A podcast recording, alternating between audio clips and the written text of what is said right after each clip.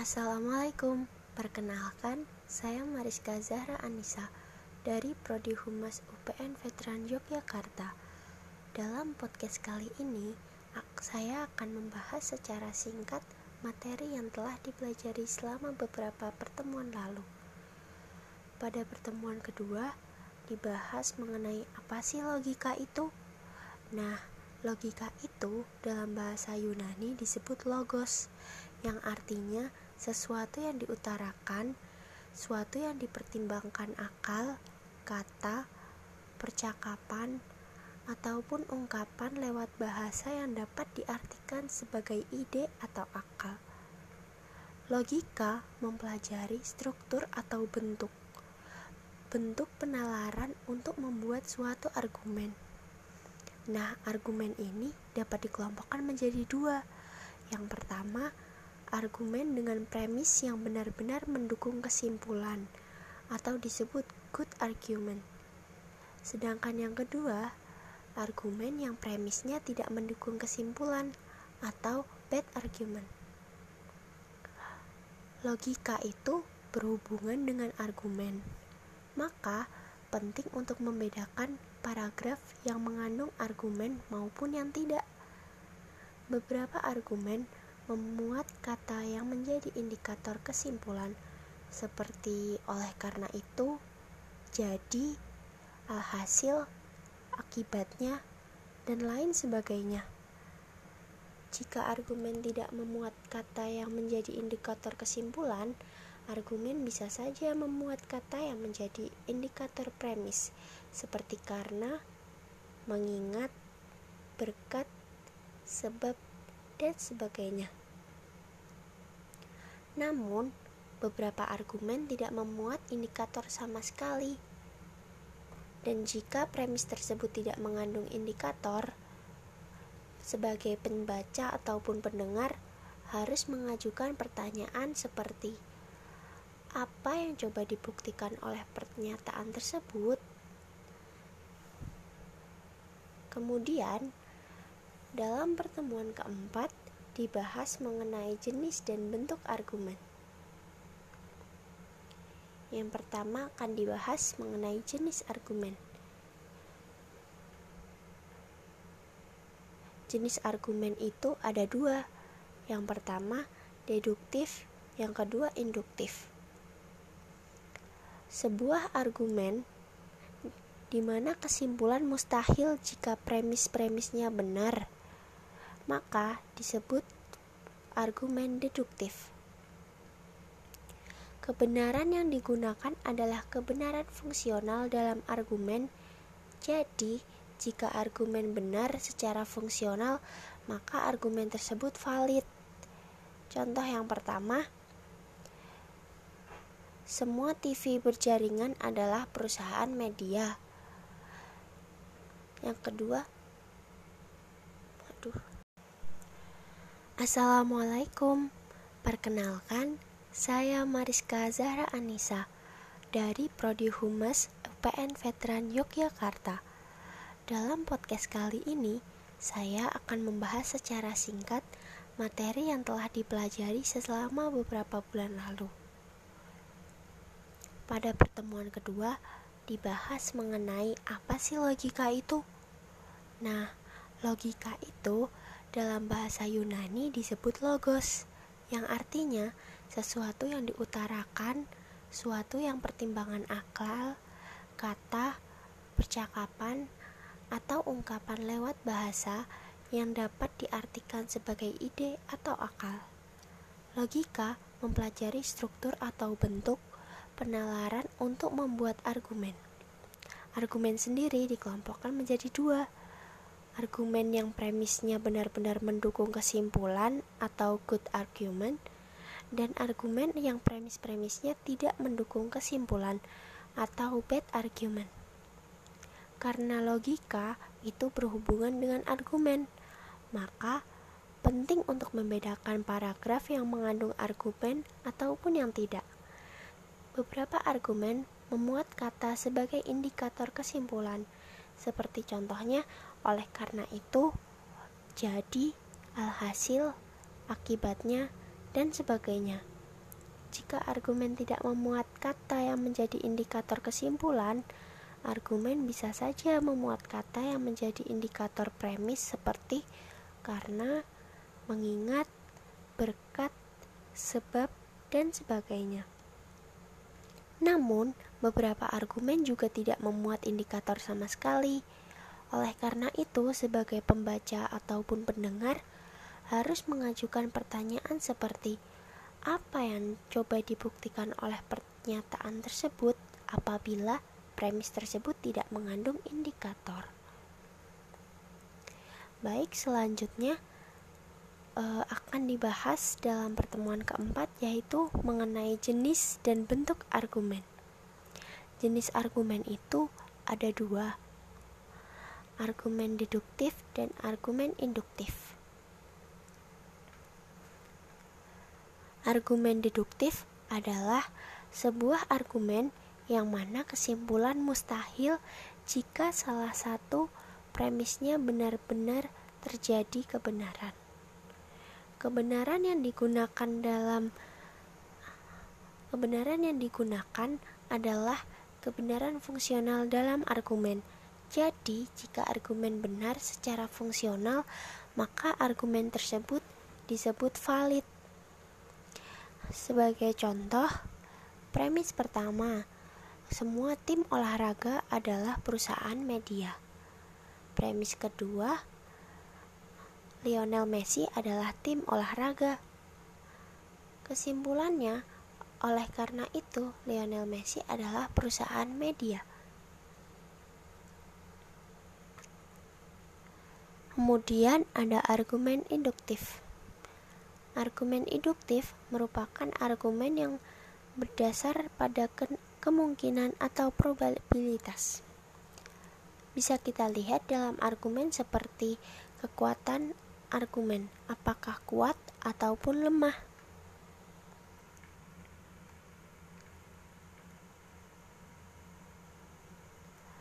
Bentuk-bentuk argumen deduktif. Yang pertama, argumen matematika. Contohnya, 1 tambah 1 sama dengan 2. Ini masuk dalam kategori deduktif karena kesimpulannya mengikuti keharusan. Yang kedua, argumen dari definisi. Contohnya, seseorang dikatakan penipu, maka hal yang mengikuti adalah oleh karena itu orang itu sering berkata bohong. Argumen ini deduktif karena mengarahkan argumen ke satu kesimpulan saja. Yang ketiga ada silogisme kategoris. Silogisme ini umumnya terdiri dari dua premis dan satu kesimpulan. Dimulai dengan kata-kata semua, sebagian, dan tidak. Contohnya, semua hutan lindung adalah sumber keragaman hayati. Sebagian hutan lindung adalah sasaran pembalakan liar. Oleh karena itu, sebagai sumber keragaman hayati adalah target pembalakan liar. Kemudian yang keempat ada silogisme hipotetik. Silogisme yang terdiri dari dua premis dan satu kesimpulan. Salah satu atau kedua premisnya memiliki pernyataan kondisional. Contohnya, jika monopoli terus tumbuh, maka supplier akan semakin terdesak jika supplier semakin terdesak, maka pekerjaan akan pindah ke luar negeri. Oleh karena itu, jika monopoli terus tumbuh, maka pekerjaan akan pindah ke luar negeri. Selanjutnya akan dibahas mengenai bentuk argumen induktif. Yang pertama ada prediksi.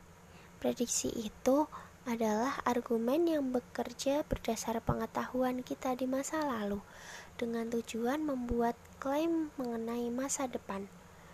Contohnya, ada kecenderungan curah hujan tinggi di wilayah barat. Jadi kemungkinan besok akan ada hujan di sana. Klaim tersebut mengenai masa depan yang tidak dapat diketahui secara pasti. Jadi, dapat dikatakan bahwa klaim tersebut merupakan suatu kemungkinan ataupun prediksi dari suatu tokoh. Kemudian yang kedua, ada argumen dari analogi. Argumen ini bergantung pada keberadaan suatu analogi atau kemiripan. Contohnya, Belajar logika adalah seperti belajar bahasa asing. Anda tidak belajar bahasa yang menjejalkan, namun Anda harus mempelajarinya secara teratur. Kesimpulannya, Anda tidak bisa belajar logika dengan menjejalkan, tapi Anda harus mempelajarinya secara teratur. Kebenaran dalam argumen seperti ini berdasarkan pada kebetulan yang mengandung probabilitas sehingga dikategorikan sebagai argumen induktif. Yang ketiga ada generalisasi. Argumen ini adalah yang diterapkan pada seluruh kelompok yang didapat dari suatu sampel hanya karena memiliki karakteristik yang sama. Contohnya, penjual jeruk berargumen jika jeruk yang ada di keranjang tersebut manis dan segar hanya karena tiga jeruk yang dipilih dari keranjang tertentu manis dan segar. Hal itu dapat ditarik kesimpulan secara generalisasi ataupun umum yang mencangkup kelompok luas. Kemudian yang keempat ada argumen dari otoritas. Argumen ini merupakan argumen yang menyimpulkan bahwa suatu itu benar karena ada ahli atau saksi yang mengatakannya. Contohnya, seorang pengacara berargumen bahwa seorang tersangka bersalah karena ada saksi yang mengatakan demikian. Karena tersangka itu kemungkinan berbohong, maka argumen seperti itu hanya kemungkinan benar. Yang kelima, ada argumen berdasarkan tanda. Merupakan kesimpulan yang didasarkan pada pengetahuan yang didapat dari tanda-tanda yang menyimpulkan hal atau sesuatu. Contohnya, seperti sebuah tanda yang tanda jalan yang menyimbolkan pom bensin. Sering lihat kan? Maka kita mengasumsikannya bahwa ada pom bensin di area tersebut. Jadi memudahkan kita untuk mencari pom bensin kan? Kemudian yang keenam ada inferensi kasual. Kausal. Argumen yang diperoleh dari pengetahuan sebuah sebab yang diklaim karena akibatnya atau sebaliknya. Pengetahuan mengenai sebuah akibat dapat memberikan informasi sebagai sebabnya. Contohnya, setelah meninggalkan soda di kulkas semalam, orang mungkin menyimpulkan soda itu beku. Karena contoh-contoh yang spesifik dari sebab dan akibat tidak pernah bisa diketahui dengan jelas secara mutlak, maka argumen semacam itu dianggap induktif. Beberapa hal yang harus diperhatikan dalam menyampaikan argumen yaitu satu, tumpang tindih antar argumen pun bisa terjadi. Yang kedua, argumen yang berhubungan dengan ilmu pengetahuan adalah unik, bisa induktif maupun deduktif tergantung pada situasi yang ada. Selanjutnya akan membahas mengenai logika secara teoritis dan praktis. Dalam logos atau logika, retorika berjumpa dengan logika. Jika retorika merupakan fondasi dasar komunikasi, retorika ini berlandaskan pada antimem. Antimem itu bergantung pada silogisme, sedangkan silogisme itu merupakan inti dari sebuah logika. Jadi, secara teoritis, logika itu urgent atau darurat bagi komunikasi atau disebut penting bagi komunikasi. Dan secara praktis, peran logika dalam komunikasi yaitu membantu orang dalam berbicara dan menulis secara tertib, rapi, masuk akal, faktual, terutama dalam komunikasi verbal harus didukung oleh proses berpikir tertib dan sistematis agar orang lain pun paham dengan apa yang kita bicarakan. Nah, dalam berargumentasi, seseorang tidak mungkin lepas dari sebuah kesalahan. Namun, bukan berarti kesalahan dalam substansi melainkan kesalahan dalam logika. Kesalahan dalam argumentasi itu disebut sesat pikir. Nah, di sini ada 15 jenis kekeliruan relevansi, yaitu 1. Argumentum ad baculum atau argumen atas ketakutan pada kekuatan, kekuatan pada seseorang atau otoritas. Kemudian yang kedua, argumentum ad misericordiam. Argumen yang didasarkan pada belas kasihan bukan pada faktanya. Yang ketiga, argumentum ad populum. Argumen yang menarik mayoritas biasanya digunakan dalam industri perikanan. Contohnya, sesat pikir yang terjadi pada usaha memenangkan persetujuan terhadap kesimpulan dengan membangkitkan perasaan dan antusiasme orang banyak. Yang keempat, argumentum ad hominem. Argumen yang menyerang langsung manusia, seperti pelecehan, Kemudian yang kelima ada aksiden. Kekeliruan yang terjadi akibat suatu peristiwa yang dianggap kebetulan namun berlaku secara umum. Keenam ada strawman.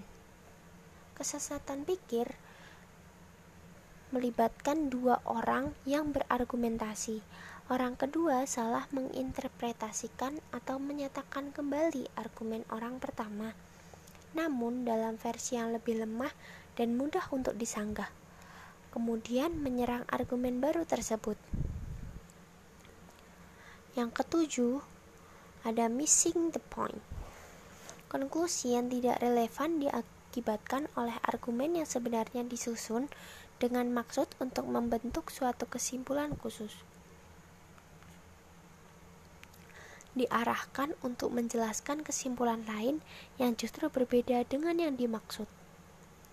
Kemudian yang delapan ada red herring. Hal ini terjadi ketika seseorang yang berargumen mengalihkan perhatian pembaca atau pendengar dengan merubah subjek ke subjek lain yang berbeda, namun terkadang masih berhubungan.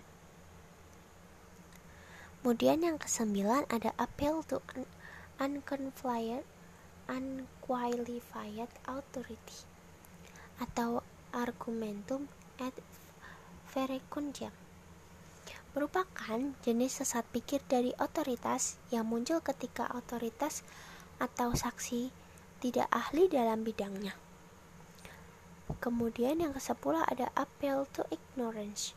Terjadi ketika argumen belum bisa dibuktikan benar, maka dapat disimpulkan bahwa hal tersebut menjadi salah satu menjadi salah.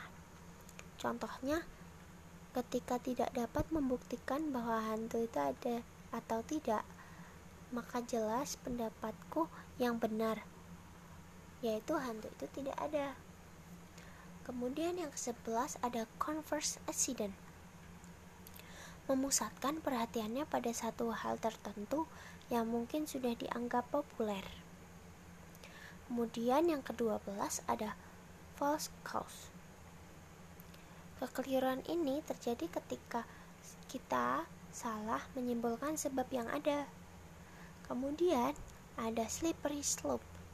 Sesat pikir jenis ini memunculkan ketika kesimpulan dari sebuah argumen mengandalkan dari rangkaian atau rantai reaksi di mana tidak ada bukti yang cukup bahwa rantai reaksi tersebut akan terjadi. Cukup sekian podcast kali ini. Apabila ada salah kata, mohon dimaafkan. Sampai jumpa. Terima kasih.